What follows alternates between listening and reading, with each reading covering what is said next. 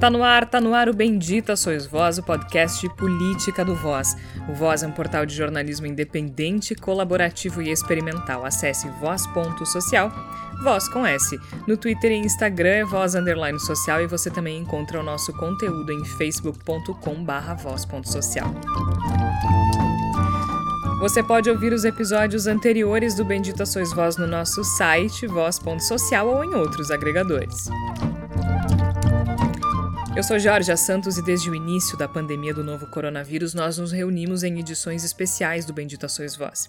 Cada um na própria casa, respeitando ainda a necessidade de isolamento e distanciamento social. E eu falo ainda porque estamos há quase um ano vivendo a pandemia no Brasil.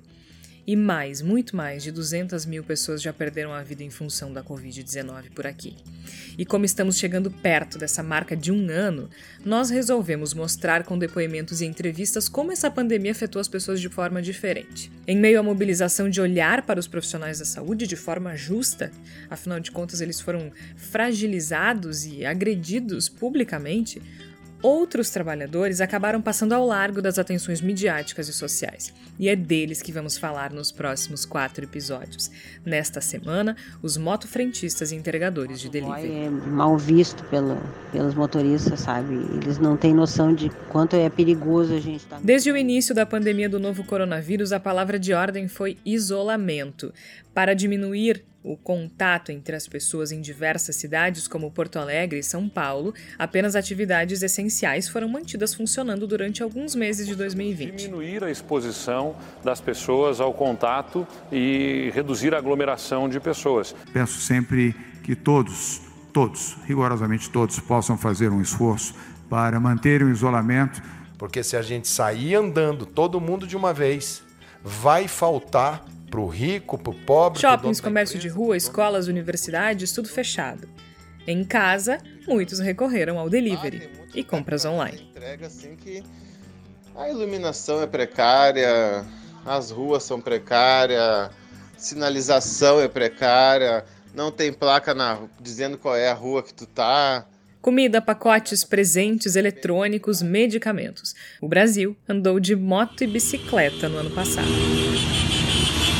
Mas, ainda que na maioria das cidades do Brasil o trânsito tenha se reduzido, a situação para os motofrentistas e entregadores não mudou para melhor ao longo desse período, não é mesmo, Tércio Sacol?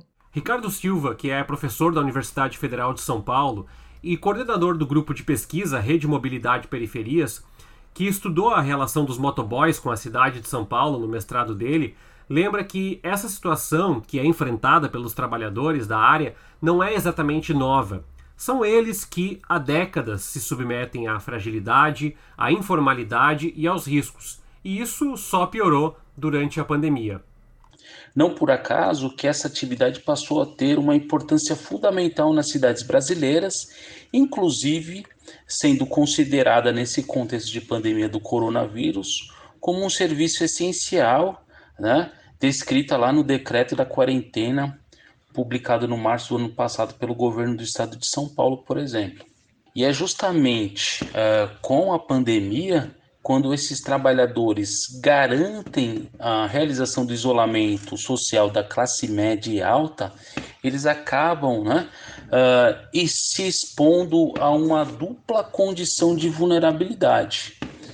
De um lado, pelo risco da sua atividade em si, uh, como também pela maior exposição ao coronavírus, já que muitas vezes uh, eles não, uh, não é disponibilizado né, para esses trabalhadores minimamente os equipamentos de proteção individual, como álcool em gel, máscaras, produto de higiene pessoal, entre outros fatores aí.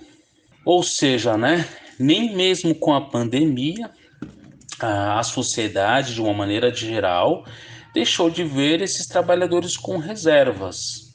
É, posso citar aqui, além do, do, dos preconceitos e estigmas que esses trabalhadores carregam, é possível dizer que eles nunca foram suficientemente valorizados Uh, tanto que o mote para a contratação de serviços sempre foi e continua sendo o preço e a pressa, que no limite colocam em risco a vida desses trabalhadores. Edgar Francisco da Silva, o gringo, que é presidente da Associação dos Motofrentistas de Aplicativos e Autônomos do Brasil, lembra que é necessário reafirmar: é uma profissão de risco, regulada por leis que prevêem equipamentos e capacitações específicas. O problema é que, na pandemia, diante do desemprego e da demora do governo para oferecer uma renda emergencial, se forjaram novos profissionais muito rapidamente. A estimativa é que tenha aumentado em 20% o número de entregadores na capital paulista ao longo do ano passado, por exemplo. O número chega a mais de 200 mil agora, em São Paulo. Embora não haja uma estatística oficial, é possível dizer que milhares destes profissionais fizeram entregas em cima de motocicletas e bicicletas pela primeira vez na vida, né? E com muitos dos novos profissionais vem um imaginário, como lembra o gringo, de aventura e liberdade. O governo incentivou o uso do delivery para manter o isolamento social. Com o isolamento social, muitas empresas fecharam e mandaram seus funcionários para casa alguns com a renda menor do que o que ganhava e outros é, ficaram desempregados. Por outro lado, o incentivo ao uso do delivery fez com que os aplicativos tivessem uma alta demanda. Né? É, e dentro de, desse ponto é onde tá os três fatores que é, geraram esse grande número de acidentes, que é o que? É, existe a lei federal desde 2009 que regulamenta é, a profissão de motofrete. Essa lei, é, ela pede que o entregador tenha é, no mínimo 21 anos, dois anos de CNH categoria A, que é a categoria de moto, que ele tenha um curso de 30 horas é, que ensina técnicas de pilotagem para ele e também todos os riscos dessa profissão, que ele tenha os acessórios de segurança na moto e que ele tenha os EPIs é, de proteção individual dele, né? É, essa lei, embora seja de 2009, ela nunca é, teve benefícios, nunca foi incentivada e nunca foi fiscalizada. Então, o primeiro erro aí que eu enxergo é a omissão do governo. Segundo, os aplicativos sabem que é uma profissão de risco, eles têm ciência da lei federal e eles nunca incentivaram é, o funcionamento dessa lei ou que os entregadores estivessem adequados a, a essa lei fazendo com que colocassem, eles abriram as portas, só bastava ter a moto e uma CNH que você poderia exercer a profissão, colocando muitas pessoas sem capacitação na rua para exercer essa profissão de risco. E aí é o terceiro ponto, que é onde é, é o mais grave, que pra, para os aplicativos darem conta dessa demanda, eles é, dão bônus pra, por quantidade de entrega. Ó, faça cinco entregas, ganhe tanto e você pode fazer esse bônus várias vezes no dia. Então o entregador começa a correr igual um louco. Agora você pensa, é um entregador em alta velocidade, sem capacitação nenhuma, sem nada que pede a lei, o que, que vai acontecer? É esses acidentes que estão tá acontecendo. Em diferentes cidades e estados, os números de óbitos e acidentes despencaram, Tércio, mas os que envolvem motociclistas não repetiram essa queda. No Rio Grande do Sul, segundo dados da Secretaria de Segurança, o número de mortes de condutores de motos foi igual ao de 2019, 200 vítimas. Em maio de 2020, pleno mês de isolamento social, as mortes de motociclistas aumentaram 38% em relação ao ano anterior. O médico e vice-presidente da Associação Brasileira de Medicina do Tráfego, a Abramet, Ricardo Egeli, reconhece a gravidade desse problema que envolve os motociclistas e toda a sociedade mas ele também lembra que ainda impera muita negligência, como entre os amadores ou mesmo entre os novos profissionais. Ele lembra também que há outro problema nem sempre contabilizado em contextos de crescente número de acidentes: as lesões e sequelas. Uh, independente se sejam formais ou informais, se sejam vinculados à empresa ou não, o mais importante de tudo é que cada pessoa, cada profissional Cada pessoa em si deve ter o cuidado com a sua saúde. Uma pequena lesão pode se transformar num grande problema se não cuidado adequadamente. O que precisa ser feito é conscientização de cada profissional, cada motoboy, para que mesmo pequenas lesões eh, possam se tornar um problema. E quando tiver qualquer acidente, qualquer lesão, qualquer eh, suspeita de problema, de saúde deve procurar o atendimento médico. Se é vinculado a uma empresa que possui médico do trabalho, que possui plano de saúde, busque o seu médico. Não é vinculado, é um profissional autônomo, não quer parar para não perder dinheiro porque ele precisa trabalhar, sempre deve lembrar que trabalhar com saúde é mais seguro. Trabalhar saudável, de forma saudável, é mais seguro. Se ele permanecer sem tratar uma lesão, sem buscar o cuidado para aquela, aquele ferimento ou qualquer outra situação de saúde que ele tenha, vai chegar um momento que o organismo não vai conseguir, não vai conseguir uh, superar aquela situação, ele está se colocando em risco e está aumentando e potencializando, na realidade, o risco de um problema maior. Então, sempre deve ser procurado médico, deve ser procurado o, a unidade básica de saúde, posto de saúde, pronto-socorro, conforme a necessidade, conforme o tipo de lesão ou problema que está enfrentando. Ainda que o estigma recaia sobre os profissionais, os entregadores, sejam eles formais ou informais, a verdade é que eles são só a vitrine de um problema que é muito mais amplo e sério. Segundo o DPVAT, que é o seguro pago para vítimas e herdeiros, entre os 280 mil que receberam algum valor no ano passado, 79% são de ocorrências envolvendo motocicletas. Mesmo que a sensação seja de que só os entregadores é que estão expostos, um estudo do Instituto de Ortopedia do Hospital das Clínicas de São Paulo mostra que só 23% dos acidentes, menos de um quarto, envolve motofrentistas. Ou seja, a maioria envolve motociclistas amadores, sem habilitação, com pouca experiência ou até que cometem alguma irregularidade. O gringo, que nós ouvimos antes, presidente da Associação dos Motofrentistas de Aplicativos e Autônomos do Brasil, ele critica o caldeirão de fatores que envolve imprudência, falta de fiscalização, cobrança e também falta de amparo por aplicativos e alguns empregadores que deixaram os trabalhadores da categoria completamente fragilizados nos últimos meses, inclusive por conta do coronavírus. Pô, somos tão importantes nesse momento, tem tantas pessoas precisando da gente, mas nós também somos uma vida, nós também estamos, temos família. Eu não quero pegar esse vírus, eu quero ajudar, eu estou disposto a ajudar com que a população fique em casa e eu faça a entrega da, da, da dessas pessoas. Mas é, eu, eu também sou um ser humano, eu tenho medo também de pegar esse vírus, eu não quero levar ele para minha casa. E aí foi aonde que, com um mês depois de, dessa pressão que a gente começou a fazer, que os aplicativos começaram a dar algumas máscaras, algum, alguns deram um pouco de álcool gel, mas foi aquele negócio mais para calar a população, sabe? Para calar a mídia, falando que estava fazendo. Mas só fizeram isso duas, três vezes e não fizeram mais. Então, assim, é, deixaram a gente se virar. É meio que assim, a gente está numa guerra contra o coronavírus e o, o inimigo está lá, todo armado, e colocaram a gente no campo de guerra de bermuda e camiseta, sem nada. Então foi assim que a gente se sentiu, né? A gente tomou todos os cuidados que a gente podia. Alguns colegas pegou o, o vírus, né? Teve que ficar afastado e tal, mas não teve auxílio nenhum, não teve é, atenção nenhuma, de forma nenhuma. Então, isso deixou a gente bastante triste, porque você está se dedicando ali, mas no outro lado a gente viu que o aplicativo é só o, o bônus dele e o ônus nosso, sabe? Então, eu achei muito injusto, muito é, muita negligência da parte tanto dos aplicativos quanto do, do governo, né? Então, essa parte me deixou bastante chateado. Quanto à remuneração, os aplicativos usam uma tática que é assim: eles saturam a plataforma, é, fazem muitos bônus, pagam bem para os entregadores, para quem eles indicarem outras pessoas. E aí os, os, os, entregadores começam a indicar os amigos, os primos, irmão, e vai lotando a plataforma. Aí saturou a plataforma. Muitas dessas pessoas se endividaram para entrar na plataforma porque alguém falou para ela que estava ganhando bem.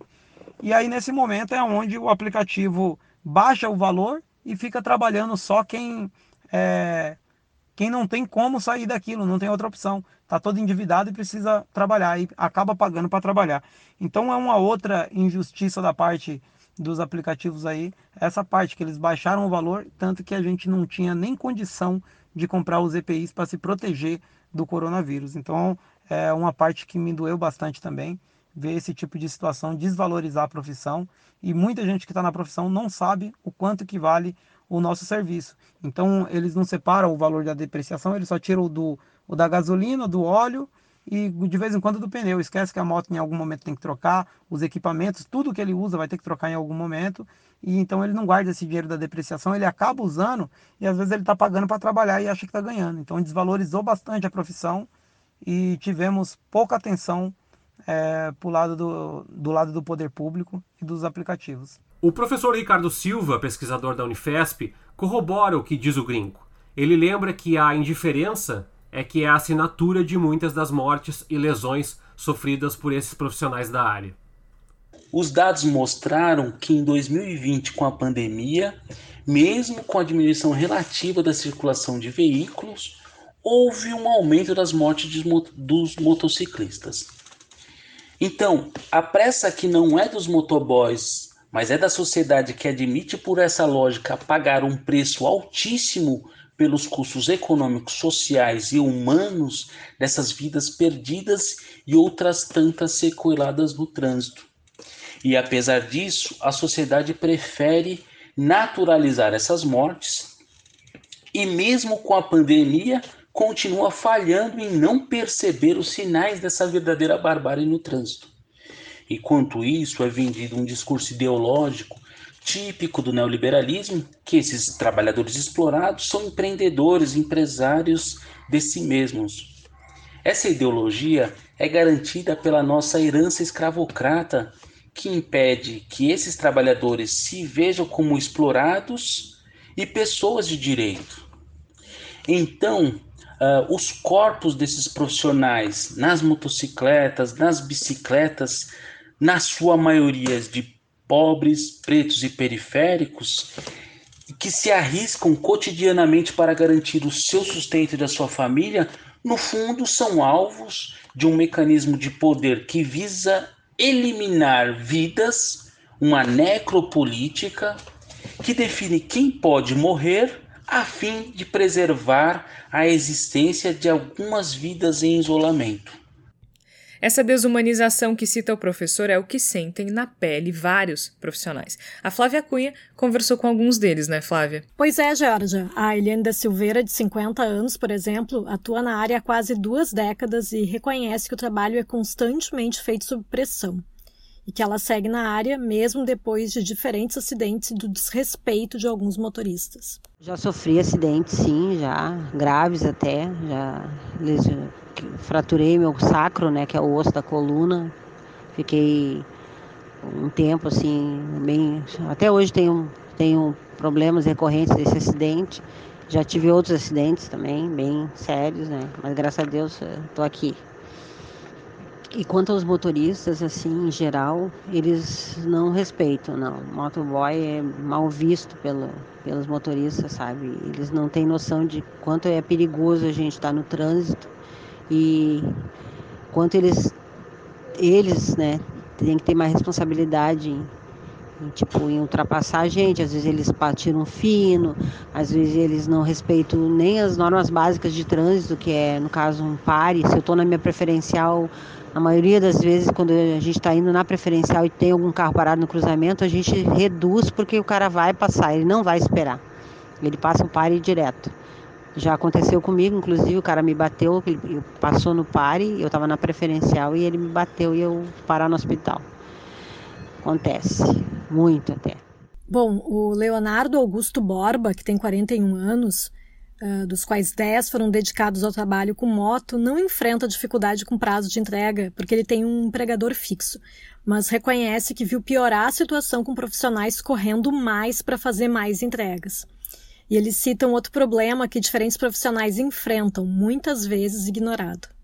As ruas é bem complicado. Bem complicado. Bah, tem muito lugar que tu vai fazer entrega assim que a iluminação é precária, as ruas são precárias, sinalização é precária, não tem placa na, dizendo qual é a rua que tu tá. Bah, nessa questão assim é bem complicado, né? Gra Hoje em dia tu tem a opção do GPS no celular ali, né? Que facilita. né? Porque a violência hoje é maior que antigamente, então tu pega uma rua escura, esburacada, sem sinalização, sem segurança, tu corre um risco bem grande, né, de sofrer um assalto. E hoje em dia, né, assalto já já tu sair vivo do assalto já tem que dar graças a Deus, né? Lembra daquele levantamento do Instituto de Ortopedia do Hospital de Clínicas de São Paulo?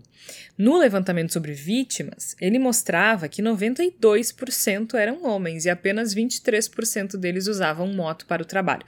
Outro dado preocupante era que quase um em cada quatro não tinha habilitação, o que reforça a ideia de que falta fiscalização e sobra imprudência.